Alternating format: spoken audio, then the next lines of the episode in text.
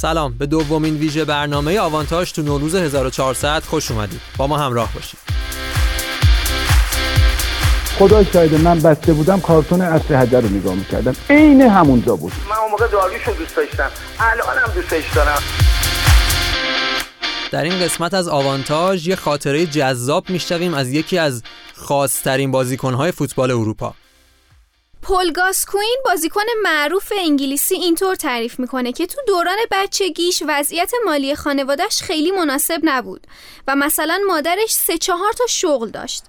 واسه همین وقتی بازیکن فوتبال شد اولین آرزوش این بود که بتونه واسه خانوادهش یه خونه بخره.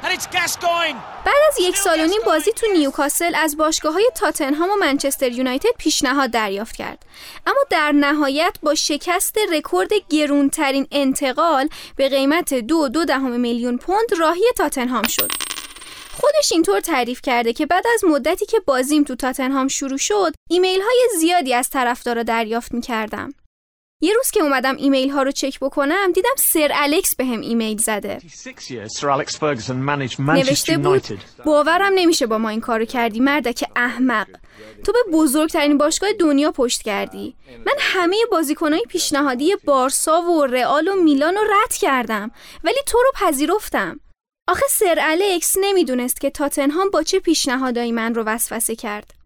اونا به هم گفتن که برای خانوادت یه خونه می‌خریم. من شوکه شدم.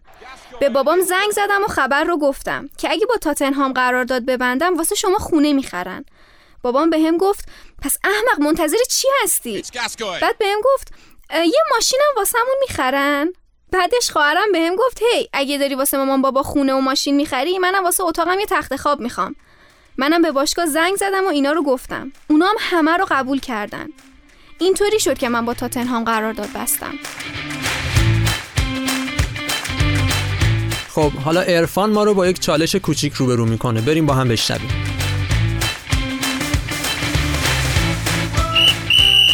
یه سال. شما گوش می‌خورید ها این تلویزیونه شما دنبال چی هست یه سال. 13 درصد میشه 100 هزار نفر. اصلا مگه میشه این چیزی؟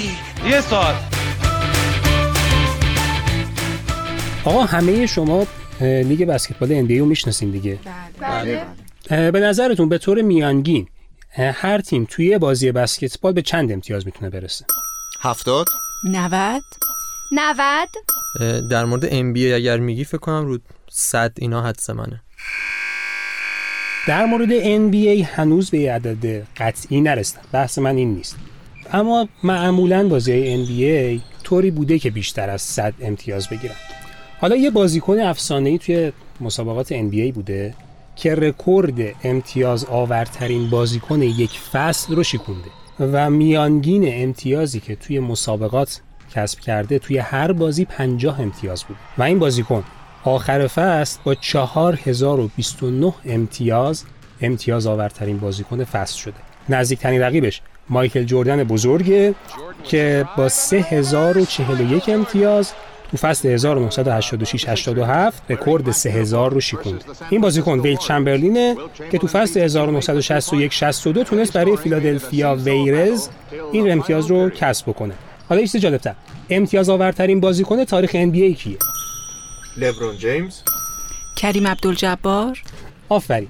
کریم عبدالجبار امتیاز آورترین بازیکن تاریخ NBA نزدیکترین تعقیب کنندش لبرون جیمزه که حدوداً 5000 امتیاز باش اختلاف داره.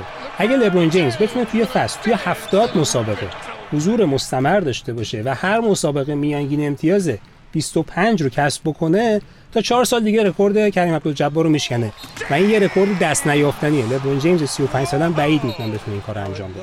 و این ارزش کار آقای ویلت چمبرلین رو نشون میده که توی فصل توی هر بازی 50 امتیاز کسب کردش. تو این قسمت برنامه نوبت به معرفی فیلم ورزشی می‌رسه. با امیر همراه هستیم.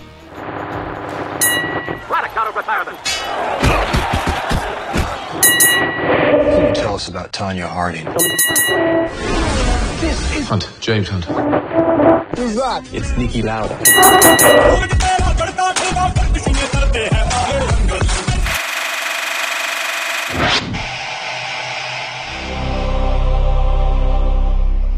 فیلمی که امروز می‌خوایم بریم سراغش سیندرلا من هست فیلمی ورزشی درام به کارگردانی ران هاوارد که در سال 2005 به نمایش گذاشته شد داستان فیلم برگرفته از ماجراهای واقعی زندگی جیمز برادوک قهرمان جهان بوکسه که در مقطعی از زندگیش به دلیل مشکلات زیاد در دهه 1930 و همزمان با رکود اقتصادی آمریکا مجبور میشه مدتی از دنیای حرفه بوکس کنارگیری کنه و با چنگ و دندون زندگی خودشو نگه داره. سیندرلا من به قلم آکیوا گولدسمن به بهترین شکل تونسته احساسات شخصیت رو به مخاطب القا کنه.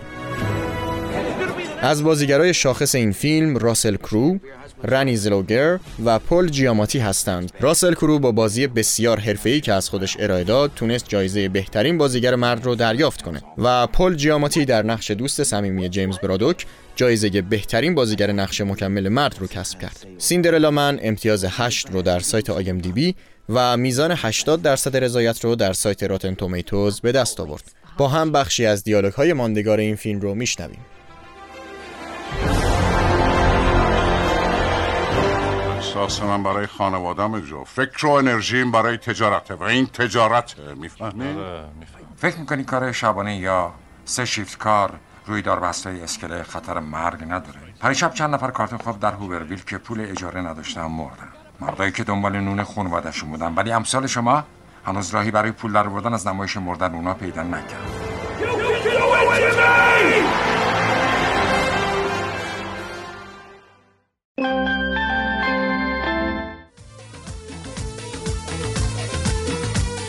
ویژه برنامه نوروز یه گوش در یه گوش دروازه رو از رادیو ریزموج دنبال کنید ریزموج واسه شادی شما واسه شادی شما گوینده هایی اومدن.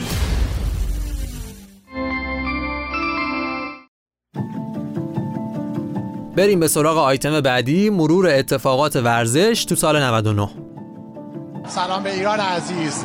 Lewis Hamilton wins the Turkish Grand Prix. Musabi!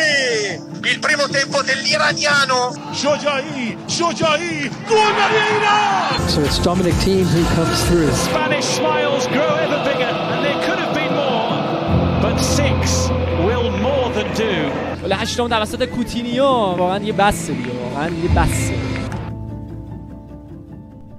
مرور سال 99 رو با مهمترین رویداد ورزشی جهان شروع می‌کنیم. تو سالی که کرونا کل جهان رو از حرکت انداخت، رقابت‌های المپیک 2020 توکیو هم لغو شد و قراره که در سال 2021 برگزار بشه. روسیه به خاطر دوپینگ گسترده و سازمان یافته توسط دادگاه عالی ورزش به مدت دو سال از مسابقات ورزشی محروم شد و المپیک 2021 توکیو رو هم از دست داد. کمیته بین المللی المپیک اعلام کرد که ورزش بریک دنس وارد فهرست مسابقات المپیک 2024 پاریس شد. مجید ناصری گلمکانی داور بین المللی دوچرخه سواری به مسابقات المپیک توکیو دعوت شده و سیمین رضایی هم در مسابقات تنیس روی میز المپیک قضاوت می‌کنه. تیم بسکتبال ایران تو بازی‌های المپیک توکیو با آمریکا و فرانسه همگروه شده و سومین همگروهش هم تو مسابقات ونکوور مشخص میشه. جدال ایران با ستاره هایی که از NBA میان فوق‌العاده جذابه. فرزانه فسیحی دونده ایرانی ملقب به دختر باد با رکورد 7 و 29 صدم ثانیه تو دوی 60 متر تونست به مسابقات جهانی دو میدانی داخل سالن راه پیدا بکنه و حسن تفتیان دونده سرعتی تو مسابقات دایموند لیگ پاریس با ثبت زمان 10 و 3 صدم ثانیه سهمیه المپیک توکیو رو در دوی 100 متر گرفت. مسابقات آسیایی و جهانی پومسه به صورت آنلاین برگزار شد و تیم ملی ایران یک طلا، پنج نقره و 11 برنز در آسیا و چهار مدال برنز تو مسابقات جهانی به دست آورد. ما که نمی‌دونیم از این مدال‌آورای عزیز چطوری قدردانی شد اما پریسا عرب و محمد جعفر مرادی قهرمان‌های دوی صحرانوردی مسابقات چابهار در کنار جایزه نقدیشون روبالشی هم جایزه گرفتن عجیب غریب تلقه ولی واقعیه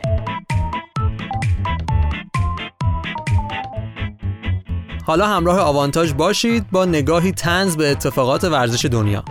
چرا وقتی نشون می‌داد درصدا آقا فردوسی بر میخند؟ آقا چرا میخندی؟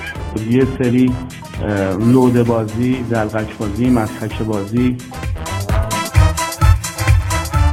قدیما وقتی سال نو می‌شد خیلیا کدورت ها رو کنار میذاشتن. اگه با کسی قهر بودن آشتی می‌کردن. ولی الان همه چی فرق کرده. ما با پدیده هایی روبرو هستیم که حتی بعد از میلیون ها بار دیده شدن یا بهتر بگم شنیده شدن کارهای زشتشون حاضر به عذرخواهی نیستن. پدیده هایی که به دوربین زل می‌زنن و کسایی که باعث شدن من الفاظی رو به کار ببرم و آبروی من بره واقعا این آدما رو من نمیبخشم.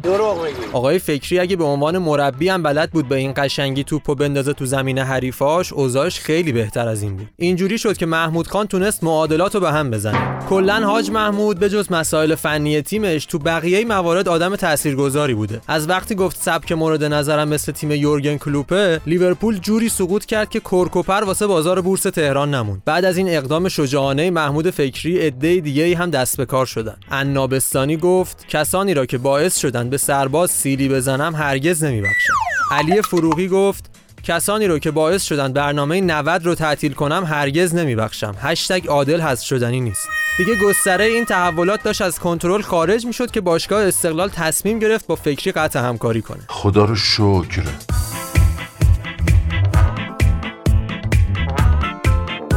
خب دومین ویژه برنامه نوروزی آوانتاژ اینجا به پایان می‌رسه. امیدوارم که دوست داشته باشید و همراه ما باشید. خدا نگهدار.